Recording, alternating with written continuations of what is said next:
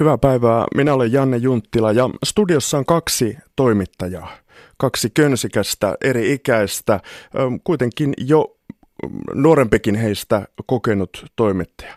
Ensinnä MTV-rikostoimittaja Jarkko Sipilä, pitkä ura Maikkarilla. Tervetuloa. Kiitos. Ja sitten on työtön ylioppilas Jarno Liski. Näin pyysit minua tituleeraamaan. Oliko se vitsi vai mikä?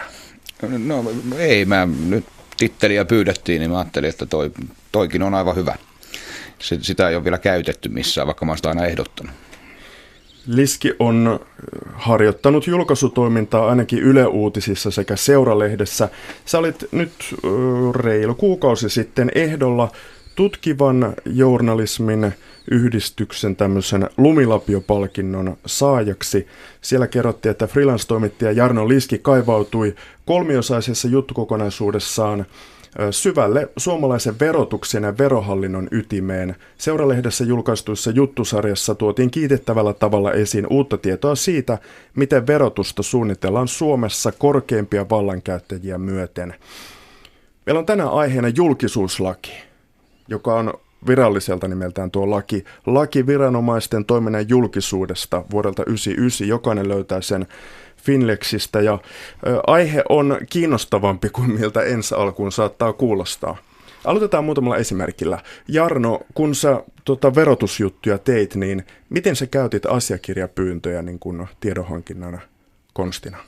No ihan keskeisesti käytin, että mulla on tota noin, niin kolmisen vuotta mä oon nyt, nyt verohallinnosta uutisoinut. Se lähti tästä Liechtensteinin veronkiertoskandaalista, joka vaikuttaa ainakin olevan aika kiusallinen verohallinnolle. Että mä en oikein mitään, mitään tietoa, en haastatteluja eikä tällaisia niin kuin normaaleja toimittajan tiedonhankintamenetelmiä on juuri voinut käyttää. Että mä oon sitten vaan tehnyt tietopyyntöjä tietopyyntöjen perään ja julkisuuslain nojalla niitä asiakirjoja sieltä nyhtänyt. No kerropa järjestyksessä nyt, minkälaisen pyynnön sä esimerkiksi laitoit siellä prosessi alkuvaiheessa? No ihan alun perin mä pyysin kaikkia virallisia asiakirjoja, mutta tota noin, niin Kaikkia, kaikkia. Kaikkia, mitkä niin kuin, tähän tota, kysymykseen liittyy, mitä mä silloin selvitin. Mutta mä muun muassa pyysin siis verohallinnon sisäisen puhelinluettelon siinä alkuvaiheessa, kun mun eh, niin kuin, haastattelupyyntöni ei tosiaan johtanut mihinkään tuloksiin ja sitä tiedon saatavuutta rajoitettiin niin ihan silleen, että kenen kanssa mä pääsen puhumaan virallisia teitä, niin mun tuli sitten mieleen, että sehän on viranomaisen julkinen asiakirja, on se heidän niin kuin intranetissään oleva tietokanta puhelinnumeroista ja pyysin sen, pyysin sen itselleni tietopyynnöllä, että sain kaikkien suorat numerot, mihin soitella sitten ja kysellä asioita. Se löytyykö sieltä vastuualueita myöten sitten tiedot? Joo, ja siellä on sitten tietysti ihmisten niin tehtävät ja tehtävät ja tota, noin, niin se organisaation rakenne kuvattuna siellä kanssa sisäisessä puhelinluettelossa, että se, se auttoi paljon. Miten asia siitä eteni, miten verottaja reagoi? niin, no, mä kuulin sitten, kuulin sitten, että kun se oli minulle luovutettu se, se verohallinnon puhelinluettelo, niin intranettiin oli kirjoitettu sellainen varoitusartikkeli, että nyt toimittaja saattaa soittaa suoraan asiantuntijoille. Ja muistutettiin, että toimittajan kysymykseen ei tarvitse vastata, vaan voi niin kuin hyvä, hyvällä omalla tunnolla ohjata hänet soittamaan tänne viestintään. Ja, ja tota, siinä artikkelissa sitten viitattiin toisiin intranetin artikkeleihin siitä, että miten, miten toimittajien yhteydenottoja tulee niin kuin rekisteröidä ja informoida viestintää niistä. Ja, Eli sä pyysit siis nähtäville myös tuon intran Intran Joo, siis mä pyysin ruudun kaappauskuvan tällaisesta tota, noin intranetin sivusta, josta olen kuullut, että siellä varoitetaan toimittajan yhteydenotoista. Eli sun ei tarvinnut arvuutella, vaan asiakirjapyynnöllä sä sait Joo. sen itse dokumentin. Sekin on viranomaisen asiakirja tai, tai joku pääjohtajan blogi siellä intranetissä, niin se on viranomaisen tai no, tässä tulkittiin ainakin, että se on julkisuuslain piirissä. Mm. No, mistä ne itse uutiset sitten löytyvät? no kyllä uutiset löytyy, löytyy, mitä mä oon tehnyt. Esimerkiksi nyt nämä viime vuoden jutut, niin, tota, no, niin niissä ne on ollut nimenomaan äh, niistä asiakirjoista, että siellä muun muassa tästä armahduslaki äh, kokonaisuudesta pyysin verohallinnon ja valtiovarainministeriön välisen kirjeen vaihdon. Sähköpostit. Josta, sähköpostit ihan, että mitä on lainvalmisteluun liittyen virkamiehet sähköpostitellut toisilleen. Ja siellä oli sitten semmoinen huomio jostain Sveitsin tapauksista, joka kiinnitti mun huomioni, jolloin mä tein taas uuden pyynnön ja pyysin ne Sveitsin tapausten verotuspäätökset siten, että niistä on verovelvollisten nimet poistettu ja, ja näin ne on sitten julkisia. Ja, ja sieltä selvisi siis tämä, että jo ennen lain, tehokkaan katumisen lain säätämistä, niin verohallinto oli oli tota noin, niin ikään kuin jakanut syytesuojia ihmisille, jotka oli ilmoittanut Sveitsistä salattuja tuloja. Ja lopputulos oli se, että veron palautuksia maksettiin enemmän kuin mitä lisäveroja kerättiin, mm. koska ihmiset ilmoitti niin isoja tappioita tuolta pörssiromahduksen ajoilta 2008-2009. Asiakirjoja siis tässä tapauksessa oli puhelinluettelo, intranetin sivu, sähköposti, erilaiset päätökset. Se on ehkä hyvänä esimerkkinä tälle. Miten Jarkko Sipilä rikostoimittajan työssä, kuinka usein teet ihan tällaisia virallisia asiakirjapyyntöjä kirjallisesti, suullinenkin sellaiseksi katsotaan? No kyllä niitä, niitä kuukausittain tehdään, että, että me duunissa käytännössä seurataan esimerkiksi poliisihallituksen sisäministeriön diaritietoja. Eli jokainen asiakirja, joka viranomaiselle tulee tai sieltä lähtee pois, pitää kirjata diariin. Ja tämä diarilistaus on julkinen ja siitä me katsotaan, mitkä, on, mitkä voisi olla kiinnostavia asiakirjoja.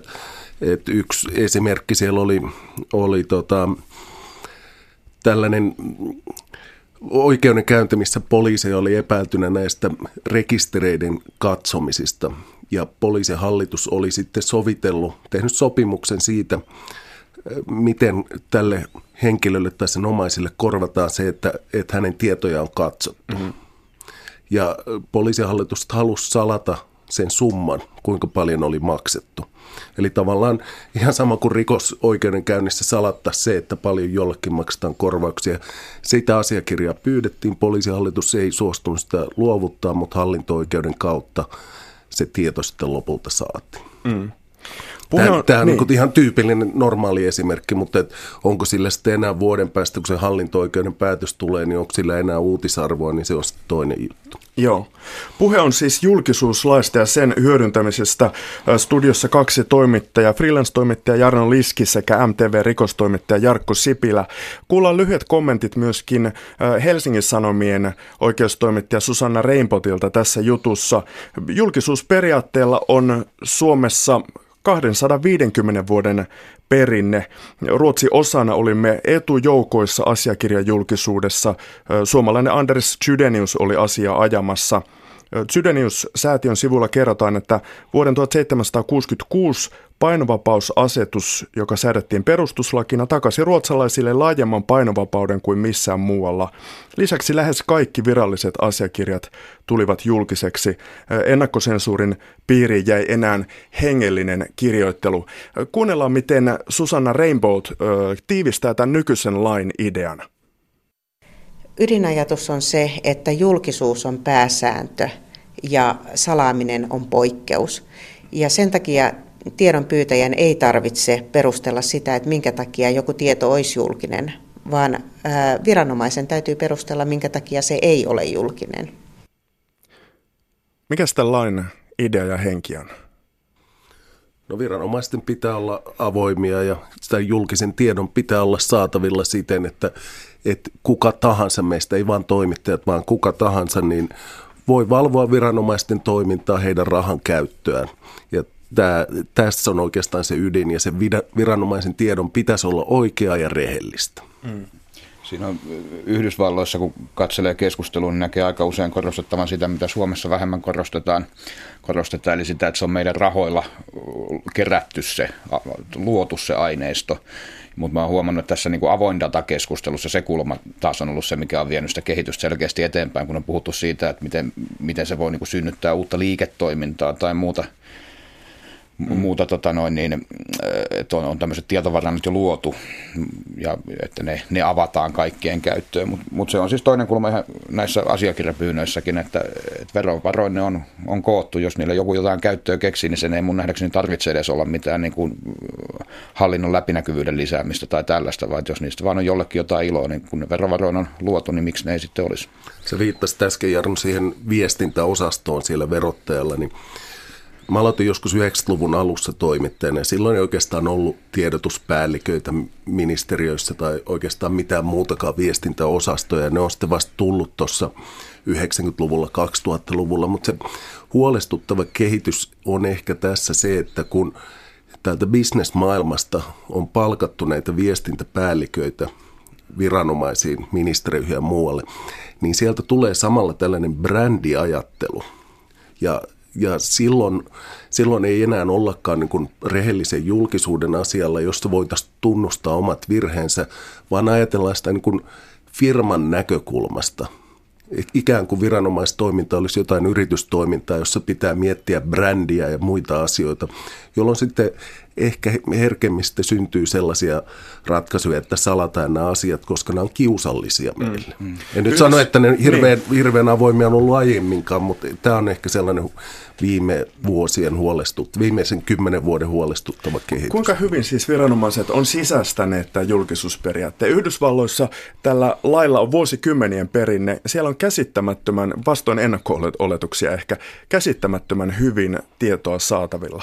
Miten Suomessa tämä julkisuusperiaate on niin kuin omaksuttu? No, en mä nyt hirveästi lähtisi sitä kehumaan, että eh, ja mulla on myös sama kokemus mun lyhyen vajaan kymmenen vuoden tota noin, niin, uran ajalta, missä siis nyt ensimmäiset vuodet ihan vaan hajanaisia jotain kesätoimittaja keikkoja siellä, siellä täällä, niin tuntuu, että se on mennyt jopa tiukempaan suuntaan, mutta sehän voi tietenkin syntyä siitä, että luultavasti mä teen kiusallisempia juttuja nykyään, kun tein, tein tota noin kymmenen vuotta sitten, että sitä törmää useammin niihin, niihin rajoihin, mutta kyllä toi, sitä tapahtuu siis ihan ja on, on tapahtunut vuosien ajan, mäkin olen siihen henkilökohtaisesti törmännyt, että tota noin, niin viivytetään.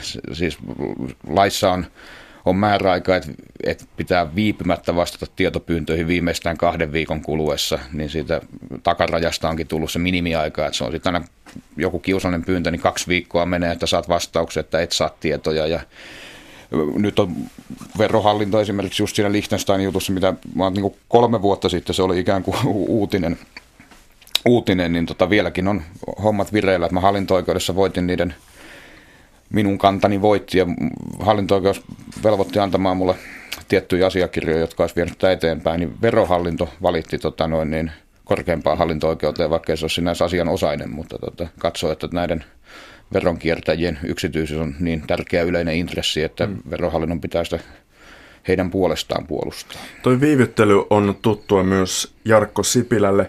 Haluaisitko kertoa tähän kohtaan ylioppilastutkintolautakunnan kanssa käydyn viiden ja puolen vuoden kamppailun? Mistä, mitä juttua siis haettiin? Mitä lähdettiin etsimään? No, tämä lähti oikeastaan 2001 muistaakseni. Me oltiin muutaman kollegan Hanna Takala ja Riitta Snellmanin kanssa oltiin tällaisessa kansainvälisessä tutkivien toimittajien konferenssissa. Ja hollantilaiset oli siellä vertailu oman maansa kouluja. Ja sieltä tuli idea, että miksei meillä voisi tehdä samaa. Ja lopulta sitten pyydettiin ylioppilastutkintolautakunnalle, jolla on tietysti se tieto, kuinka jokainen ylioppilas on minkä, minkäkin aineen kirjoittanut.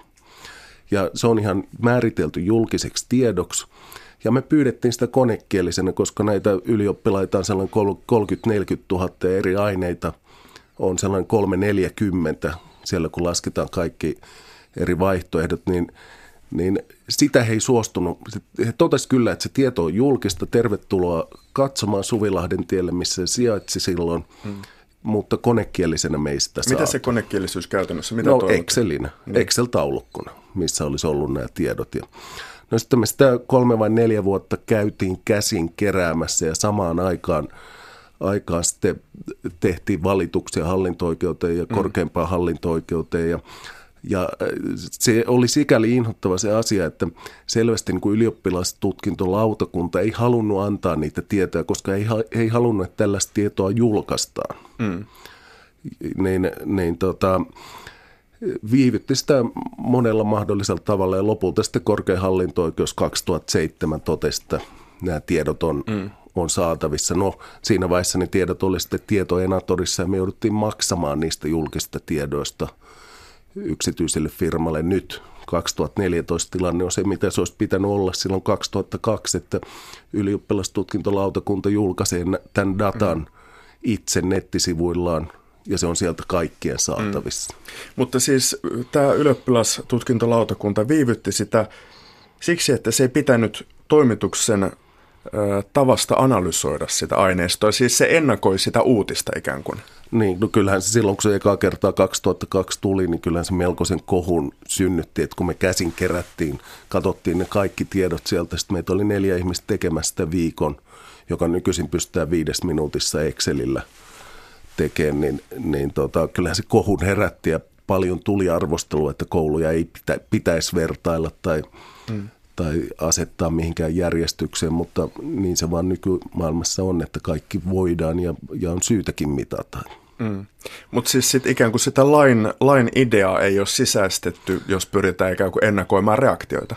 No se on, se on yksi ongelma siinä, että, että niin kun, no ehkä se peruslähtökohta pulma on tässä, että jo tämä niin kun perusristiriita, että niin kuin säkin viittasit Jarno siihen suomalaisen verottajan haluun valittaa mm. valittaa tuossa jutussa, niin, niin suomalaiset viranomaiset niin kuin kokee roolikseen suojella kansalaisia. Ja se näkyy myös tällaisena tietynlaisena ylisääntelynä meidän, meidän koko yhteiskunnassa. Ja, ja tämäkin on osa tietty sellaista ilmiötä laajemmin, missä viranomaiset suojelee kansalaisia ja näkee tekevänsä kaiken heidän parhaakseen – jolloin sitten siihen, jos media tai toinen kansalainen, tai ehkä jos tilanteessa itsekin haluaa niitä tietoja, niin kieltäydytään niitä antamasta. Mm. Mä, mä oon hämmästynyt, mä tuonne TV1 kuningaskuluttajaan halusin katsoa, että miten tota huonevuokralain mukaan on, tuota, onko siihen vuokralaiset joskus vedonneet, siis haastaneet vuokraantajan oikeuteen siitä vuokran tasosta tai korotuksen suuruudesta – ja tein sinne niin kuin tämän asiasanan mukaisen haun. Ja se, kun, kun en ole rikostoimittaja, niin se yllätti mut ihan täysin, että aika yksinkertaista niin kuin oikeuskäytäntöä ö, perkaavaa tuota, pyyntöä, niin siellä joutui käsittelemään kirjaimellisesti kymmenen ihmistä.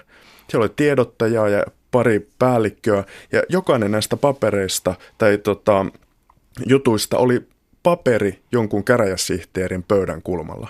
Mä en ole tajunnut, että meillä on näin noan aikuiset siis järjestelmät. Joo, kyllä nykyisin se on, on tietysti menossa entistä enemmän niin kuin sähköiseen malliin. Ja nyt esimerkiksi Helsingin, meillä on yksi isompi projekti, yritetään sitä varmaan kesäksi tehdä tällaista laajempaa tutkivaa juttua, mutta esimerkiksi Helsingin hovioikeuteen voi antaa niin kuin todella suurta kiitosta siinä, että sieltä saatiin hyvää ja nopeaa ja asiantuntevaa palvelusta, että, että kun tietyt käytännöt on olemassa – niin silloin esimerkiksi oikeuslaitoksessa nyt on aika paljon sellaisia ihmisiä, jotka on ollut paljon tekemissä median mm. kanssa. Puhutaan Helsingin käräjäoikeudesta, Helsingin hovioikeudesta. Siellä tiedetään, miten asiat menee ja miten niitä, mikä on julkista ja mikä ei. Mutta sitten kun mennään vähän kauemmas jo, tai sellaiseen virkamiehen, jolle se pyyntö tulee yllätyksenä, niin silloin siinä kun ensimmäinen reaktio on kääntyä sisäänpäin mm. ja olla kertomatta mitään. Mm. On, on, toi, siis on tuossa tiedonhallintatavassa, sehän on kanssa, kanssa äh, laissa, se on monissa oikeustapauksissa todettu, todettu että viranomaisen niin tiedonhallintatapa pitäisi olla sellainen, että ei, ei siitä saa tulla niin kuin älyttömiä ongelmia ja kustannuksia sitten tiedon hakemista esille, mutta kyllä noin niin mäkään en, en ole hirveän paljon asioinut tota noin, niin, niin kuin tilannut oikeuden ratkaisuja, mutta, mutta mä muistan olleeni aivan suu auki katsonen jo vuosia sitten, kun tässä oli kostarikalainen toimittaja, semmoinen Janina Segnini, esitteli, että miten he miten Kostarikasta tota noin, niin toimitus on rakentanut niin kuin tämmöiset datayhteydet sinne e-, eri viranomaistietokantoihin ja muun muassa oikeuden ratkaisut oli niillä tämmöisenä niin kuin rakenteellisena datana. Että se mitä meillä on digitaalista, niin se on käsittääkseni digitoituja niin kuin siis PDF-tiedostoja, asiakirjoja digitoituna, mutta niillä ne oli sellainen taulukkomuodossa, että että hän saattoi siinä, siinä näyttää tälleen. Hän sitten tietokoneella voi näistä eri datalähteistä omalla, omalla työkoneellaan niin katsoa esimerkiksi kaikki tota, noin, niin vartijarekisterissä olevat kostarikalaiset, jotka on tuomittu väkivaltarikoksista. Se on vaan niin rastoja, ruutu ja tietokantapoiminta. Mm. Meidän pitäisi kuitenkin, oli ne paperia tai, tai pdf niin, niin tota, ei tällaista voi, voi tehdä muuten kuin sit sanahauilla tai sitten selaamalla niitä papereita, että kyllä siinä petraamista olisi valtavasti siinä tiedonhallintatavassa. Tai että nyt, nyt luin just uutisen, että verohallinto aikoo hävittää, oliko yli kaksi hyllykilometriä papereita, koska tota noin, niin he on nyt saaneet digitoitua nämä vanhat, vanhat veropäätökset, mutta mulle tuli pikkasen yllätyksenä, että vuonna 2016 niin tämä on niin nyt vasta tehdään, että siellä on ollut tosiaan tähän asti kilometrikaupalla vanhoja veroilmoituksia ja näitä verotusasiakirjoja jossain arkistossa. Joo. Digiloikkaa odotellessa. Mm. Eikö nyt tässä Anders Jydeniuksen juhlavuonna, painovapausasetuksen juhlavuonna, voisi jonkun vaikka kolehdin laittaa siitä, että käräjäoikeudet pääsisivät jokin digitaaliseen hyvään järjestelmään tai ja ehkä muutkin viranomaiset voisivat Siinä, siinä on sellainen ongelma, että kun poliisit käyttää yhtä järjestelmää, sitten on, on käräjäoikeudet käyttää yhtä syyttäjät kolmatta, eli, eli kun jokainen uusi järjestelmiä tässä vähitellen ei koskaan pystytä tekemään sellaista isoa yhteistä. Mutta sinänsä nyt on puhuttu julkisuudesta, julkisuuslaista, niin pitää tietysti muistaa, että, että käräjäoikeudet toimii sen oikeudenkäynnin julkisuuden mm, lain mukaan erilainen. ja hallinto-oikeudet taas sitten oman, oman lain mukaan. Ja tietysti niin kuin yksittäiset lait, kuten esimerkiksi poliisilaki, asettaa siellä lisää velvoitteita vielä. Käydäänpä nämä läpi nyt tässä. Mitä viranomaisia siis tämä julkisuuslaki koskee? Jos ajatellaan nyt sieltä, tota, joku makoilee ehkä kesämökkissä laiturilla No toivottavasti ei sitten ajattele yhtään viranomaista, jos no, siellä mutta, mutta tarkoitan, että mikä olisi siellä siis niin kuin ruohonjuuressa lähellä sitä kansalaista kunnallisella tasolla ja mikä sitten toisaalta äh, täällä is- isommassa päädyssä. Verottajalle on ilmeisesti omat säädökset, Suomen Pankki taas kuuluu. Selostakaa tämä ihan yksityiskohtaisesti. No mä, joo, siis on, on näitä erityislakeja, jos, jos on, niin kun on verotietolaki tai on näitä laki oikeudenkäynnin julkisuudesta hallintotuomioistuimessa tai, tai muuta, mihin Jarkko viittasi, niin niin tota, ne ajaa ohi tuosta julkisuuslain yleissäännöksistä, mutta että julkisuuslaki koskee kaikkia viranomaisia. Niitä on siis ihmistä lähellä, niin mitä kunta, koulu mm. ja, ja tota noin, niin, kaikki niin kuin kun, kuntatasolta ylö, ylöspäin. Ja sitten on tietysti näitä jotain eläkevakuutuslaitosten tyyppisiä ja, ja yliopistot, jotka ei enää ole sinänsä valtionlaitoksia tämän, tämän uuden yliopistolain lain mukaan, joita myös julkisuuslaki koskee. Siis mm. tavallaan niitä tahoja, jotka käyttävät julkista valtaa. Mm. Ja jokainen voi tehdä tietopyynnön. Siis voinko tehdä tietopyynnön kyläkoulun rehtorille, että lähetä minulle viimeinen sähköpostisi? Joo. Onko se opettajaviranomainen? Ky- kyllähän no, rehtori on, virras on, on. Kyllä, kyllä nämä, nämä tota on, ja, tai mikä on, mikä on rehtorin palkka.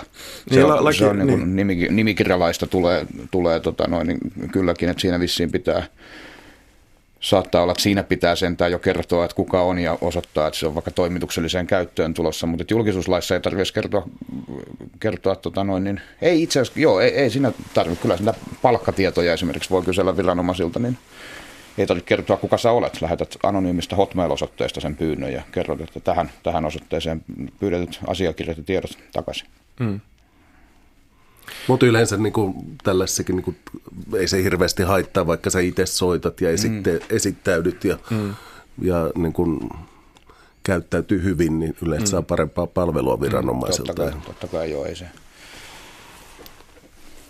Mutta lain idea on siis varsin kirkas. Ei tarvitse esitellä itseään.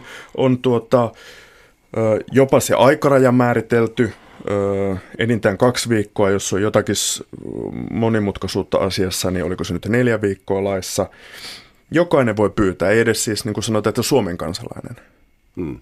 Kuka tahansa, mutta sehän, sehän tässä nyt on ehkä sellainen, niin kuin, tämä just tämä tietojen pyytäminen. Jos nyt ajatellaan nykyistä nettimaailmaa, niin jos Costa Ricassa oli tällaiset järjestelmät, niin, niin kyllähän se tilanne on se, että meillä voisi nyt julkisuuslaki toteutua ensimmäistä kertaa sellaisena, miksi se on alun perin tar- tarkoitettu, että kaikki nämä viranomaisten asiakirjat olisi saatavilla helposti. Mutta se on tosiasiassa, se on tehty sellaiseksi aikamoisen vaikeaksi järjestelmässä, joka on hidas.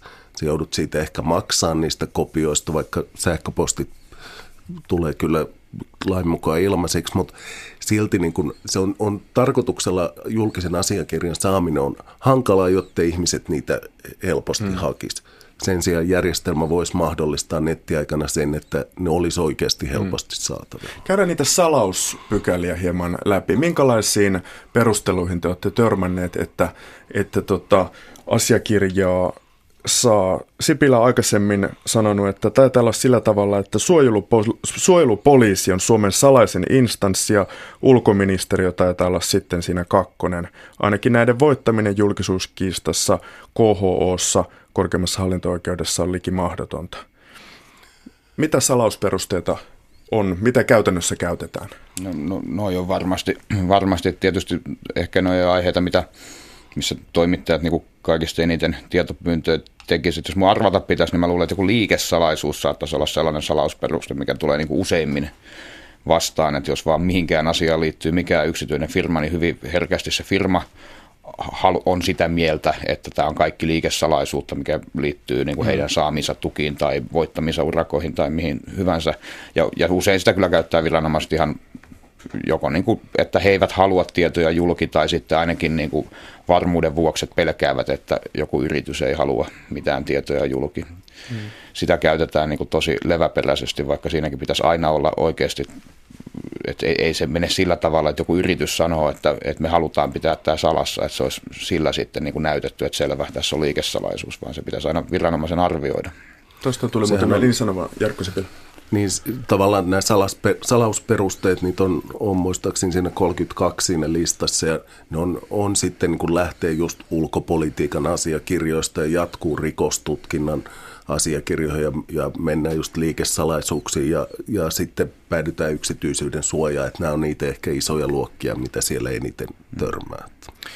Mitä tuosta yksityisyyden suojasta haluaisitte sanoa? No mitä siitä? Olisi kiva nähdä jossain, kun joku määrittelisi, mitä on, mitä on tällainen yksityiselämä. Et mm. Sitä ei ole esimerkiksi laissa määritelty oikeastaan lainkaan, vaan se on vähän tällainen kasvoton möhkäle, jota voidaan venyttää ja laajentaa ja tulkita siihen suuntaan, miten, miten kuki haluaa. Mm. Ja se ehkä niin kuin niistä salaus perusteista vielä ehkä laajemmin, mikä on syytä sanoa, niin on se, että kun niitä on niin paljon, niin, niin sellainen viranomainen, joka haluaa käyttää niitä väärin salatakseen jonkun asian, niin pystyy sen listan perusteella salaamaan ihan minkä vaan. Ja mä haluaisin siihen lisätä vielä sen, että tämä nyt koskee nämä salausperusteet niitä asiakirjoja, jotka lain mukaan on viranomaisen asiakirjoja. Paljon on sitten sellaista, sellaista tota noin, niin kuin joku sisäinen siis, tai se on ainakin se asia, mihin mä törmään usein, että, että joku mun pyytämä asiakirja, niin katsotaan, että tämä on viranomaisen sisäistä tämmöistä niin kuin viestintää, että ei, kuulu, tämä ei ole siis niin kuin julkisuuslain tarkoittama viranomaisen asiakirja. Mm. Tässä me saatiin hyvä päätös vähän aikaa sitten. Jos muistat, oli tämä hovioikeuden tasa-arvoselvitys, mistä syntyi, syntyi kohua, että, että tuomarit siellä puhuu ryssistä ja mistä, mitä kaikkea halventavilla nimillä asiakkaista ja tai oikeudenkäynnin osapuolista ja me pyydettiin sitä koko selvitystä. Ja hovioikeus just totesi, että se on tällainen epäasiakirja, että se kuuluu arkistolain piiriin. Mutta siinä tuli merkittävä voitto korkeimmasta hallinto-oikeudesta, että se totesi, että jos sillä asiakirjalla on yleistä merkitystä, niin sitä ei voi dumpata sinne asiakirjalain alle, vaan silloin se kuuluu julkisuuslain alle. Ja tällä pystyy nyt, sitä päätöstä voi käyttää tollessa hyväksi. Hmm. Kuunnellaan, miten Helsingin Sanomien oikeustoimittaja Susanna Rainbow uudistaisi nykyistä lakia. No, julkisuuslaki on ollut nyt reilut 15 vuotta voimassa. Kuinka hyvin se nyt toimii? Se toimii vaihtelevasti ja äh, näyttää siltä, että asenteista se on aika paljon kiinni, että miten hyvin toimii. Et se näkee ihan selvästi, että, että jossakin virastossa kaikki virkamiehet tuntee sen hyvin ja suhtautuu julkisuuteen myönteisesti, mutta sitten toisissa taas kaikki on yhtä happamia mediaa kohtaan ja julkisuutta kohtaan. Mun mielestä nykyisessä julkisuuslaissa on muutamia epäkohtia, joiden takia olisi ehkä hyvä, että sitä tarkastellaan uudelleen. Ensimmäinen on se, että, että nyt kun jatkuvasti on lisääntynyt eri yhteiskunnallisten toimintojen yhtiöittäminen, niin se tarkoittaa samalla myös sitä, että ne siirtyy julkisuuslain piiristä pois. Eli toisin sanoen meidän verovaroja käytetään niin, että me ei tiedetä, miten niitä käytetään. Ja tämä on mun mielestä sellainen asia, että sitä pitäisi tarkastella uudelleen ja katsoa, että pitäisikö näitä yhtiöitettyjä toimintoja saada julkisuuslain piiriin. Toinen asia on äh, sitten tämä melkoisen mittava luettelo salassapitoperusteista siinä julkisuuslaissa. Äh, kaikkein ongelmallisinta siinä on äh, sellaiset kohdat, jotka koskevat yksityiselämän suojaa. Sinänsä on ymmärrettävää, että, että yksityiselämä on voimakkaasti suojattu, mutta tällä hetkellä se on äh, suorastaan absoluuttisesti suojattu. Ja sitä voisi miettiä, että, että onko kaikilta osin tarve ihan niin täydelliseen suojaan, koska joskus yleinen etu, yhteiskunnallinen keskustelu vaatii sitä, että joidenkin yksityiselämää jollain tavalla puututaan. Hmm. Miten se kirjaus pitäisi sun mielestä tehdä? Siellä on harrastuksesta lähtien mainittu.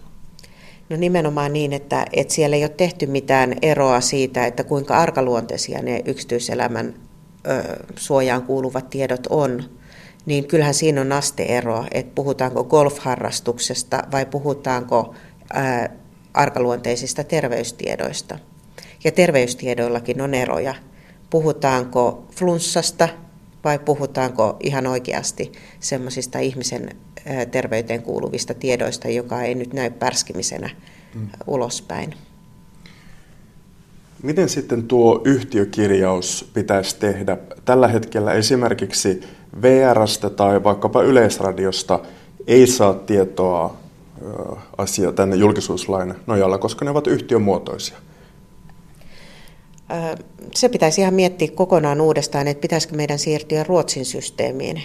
Siellähän lähdetään siitä, että jos niin kuin valtio omistaa, mun muistaakseni se on peräti, että, että vähän yli 50 prosenttia siitä yhtiöstä, niin silloin se on julkisuuslain piirissä.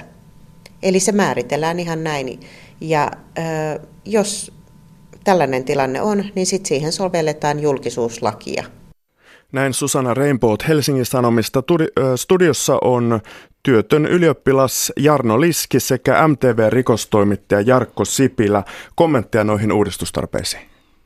Kyllä, kyllä mä Susanna noin viesti tuossa pitkälti allekirjoitan, että, että se laki on tullut voimaan 99 ennen someaikaa. Tässä on aika paljon muuttunut, digitaalisuus on mennyt eteenpäin ja se, se pitäisi niin kuin käydä läpi ja katsoa, että mitä siellä on, on muutostarpeita.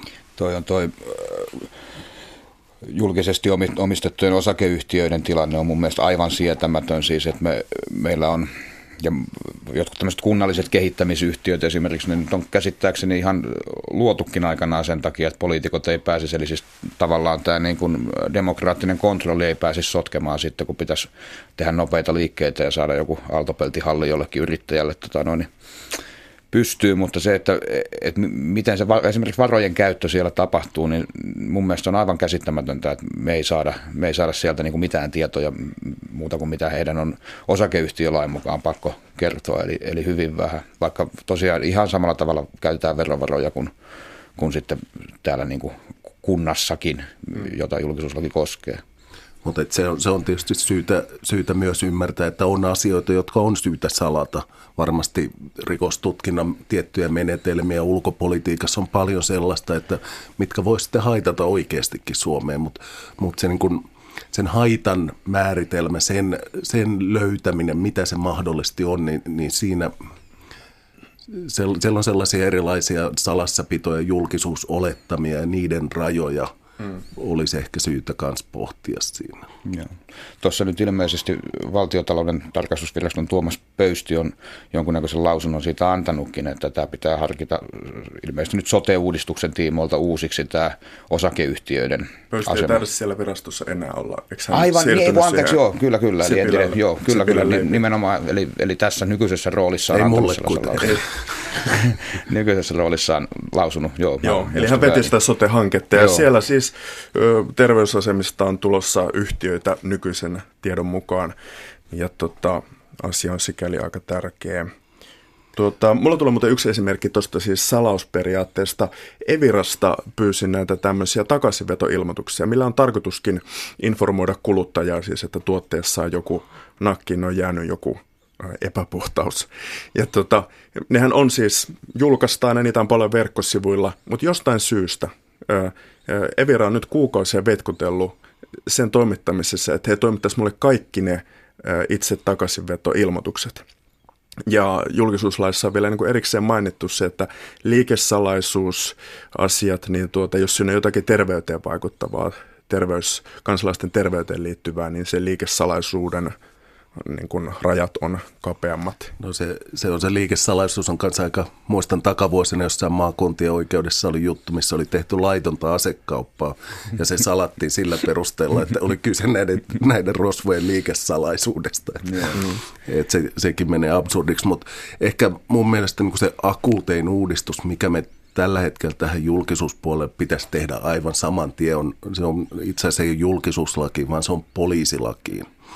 Meillä on tällä hetkellä voimassa sellainen tilanne lainsäädännössä, että, että jos kävisi niin ikävä tapaus, että sanotaan, että joku meidän ministereistä vaikka ammuttaisi Aleksille tai, tai ministeri puukottaisi vaimoaan tai kuka tahansa vallankäyttäjä, niin poliisilla ei ole oikeus tiedottaa tällä hetkellä, että ministeri on tehnyt tällaista. Että, että aikaisemmin vuoteen 2014 siellä oli sellainen pykälä, että että voidaan rikollisen kiinni saamiseksi tai vaaran ehkäisimeksi tai muusta yhteiskunnallisesti painavasta syystä, joka avasi mahdoll- niin järjen käytön mahdollisuuden.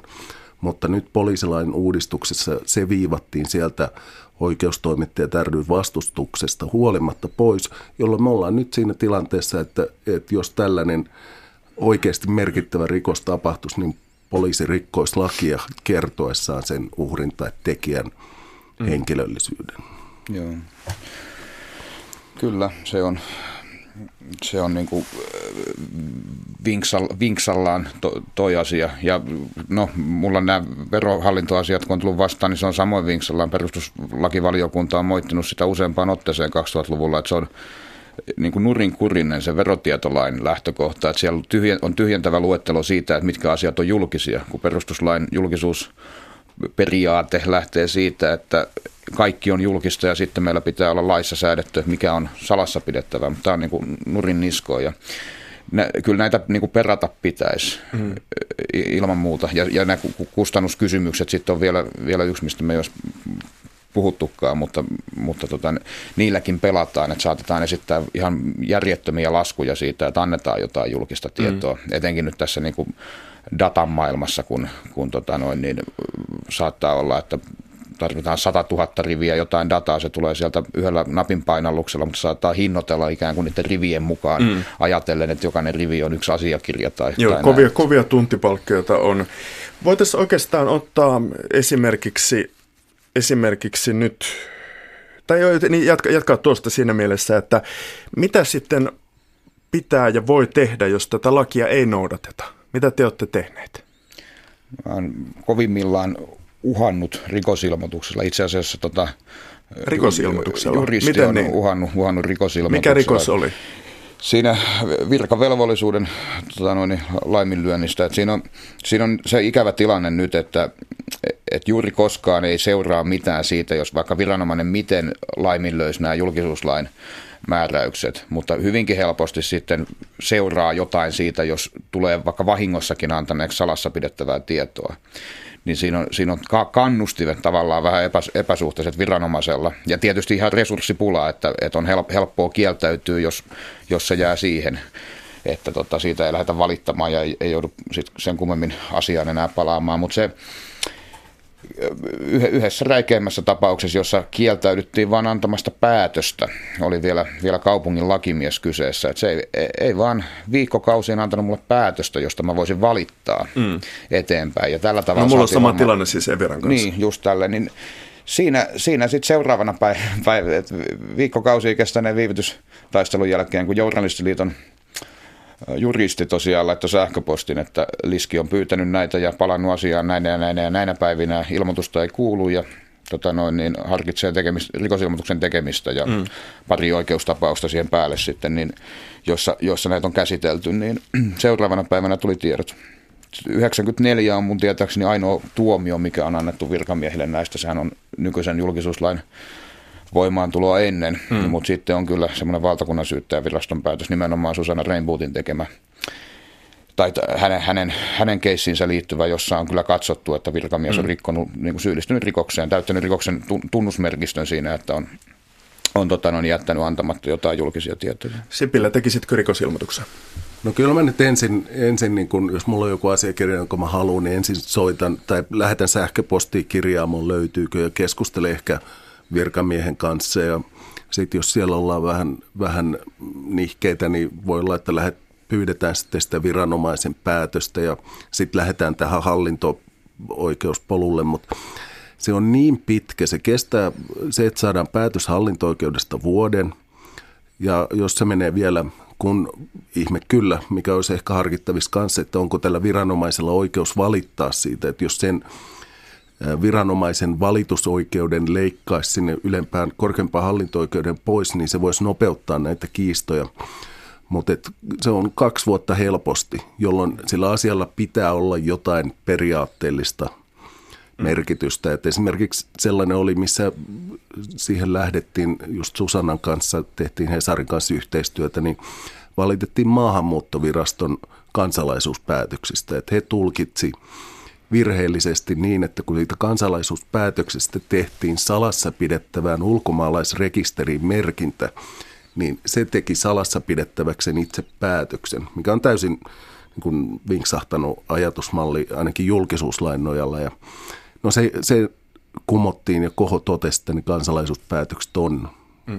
julkisia asiakirjoja, että, mutta et siihen, siihenkin meni yli kaksi vuotta, mutta se oli tällainen periaatteellinen asia – mm. tavanomaisessa jutussa, niin kyllä mä sitten yritän hankkia ne tiedot jotain mm. muuta kautta mm. sitten, että, että jos se on akuutti uutisjuttu, niin Onko tämä tota, niin, tota, idea tästä julkisuudesta, viranomaisten toiminnan julkisuudesta, niin onko se lähinnä korulauseita? No ei, ei, ei missään nimessä. Mä uskon, että siis se, se, että meillä on olemassa tämä järjestelmä, niin sillähän kai ne suurimmat, sit mitä nyt tulee tämmöiseen vallan vahtikoirana toimimiseen, niin se, että, että on olemassa julkisuuslaki, niin mä luulen, että sillä on jonkunnäköistä ennaltaehkäisevää vaikutusta kuitenkin. Tai voihan se olla sitä, että asiat tehdään sitten vaan niin paremmin piilossa, mutta että kun, no, noissahan on mun käsityksen mukaan hallinto-oikeus korkeahallinto-oikeus on ollut, ollut todella tota noin, niin, niin kuin skarppi ja julkisuusmyönteinen noissa. Että ne päätökset on tosi monet ollut tosi hyviä, mitä heti silloin alkuvaiheessa 2000-luvun alussa tuli. Ei se, ei se ole missään nimessä korulause, että se on toimiva, hyvä laki meillä on, mutta se säädettiin silloin 99 vähän liian kiireessä, vähän puutteellisena ja sen takia se pitäisi nyt, nyt niin kuin reiva, tai vähän käydä läpi ja korjata paremmaksi. Jos kuuntelijoissa niin kuin epäilemättä on kunnan työntekijöitä, valtion työntekijöitä, niin minkälaisia – terveisiä te lähettäisitte nyt täältä mediasta, etelän mediasta? No ensinnäkin julkisuutta ja toimittajia ei kannata pelätä. Kannattaa kunnioittaa, mutta ei pelätä. Ja, ja toimittajat ja muut tekee sitä asiaa selvittääkseen asioita, selvittääkseen, luodakseen uutta tietoa tai selvittääkseen epäkohtia. Ja tietysti jos on itse tehnyt niitä virheitä ja ongelmia, niin se voi olla kiusallista, mutta se nyt vaan kuuluu kuuluu siihen järjestelmään, että viranomaisten tehtäviä ja toimia ja rahan käyttöä pitää voida valvoa. Ja mä haluan pyytää anteeksi kaikkea sitä niin kuin vaivaa, mitä olen aiheuttanut, mutta tota noin, niin luvata myös, että en mä tätä ole lopettamassa, että viisainta olisi siis se, että, että tätä, tähän niin kuin hommaan resurssoitaisiin väkeä. Meillä on toi laki ja varmasti tulee tietopyyntöjen määrä vaan kasvamaan ja kasvamaan. Että anteeksi niille, jotka muutenkin ylityöllistettynä näihin vastaa, mutta hankkikaa lisää se, väkeä siihen. Hankkikaa ja kouluttakaa ihmisiä. Ja Siitä kouluttakaa. Joo. Kiitoksia MTV-rikostoimittaja Jarkko Sipilä ja freelance-toimittaja Jarno Liski. Minun nimeni on Janne Junttila. Kiitos, kiitos siitä, että kuuntelit.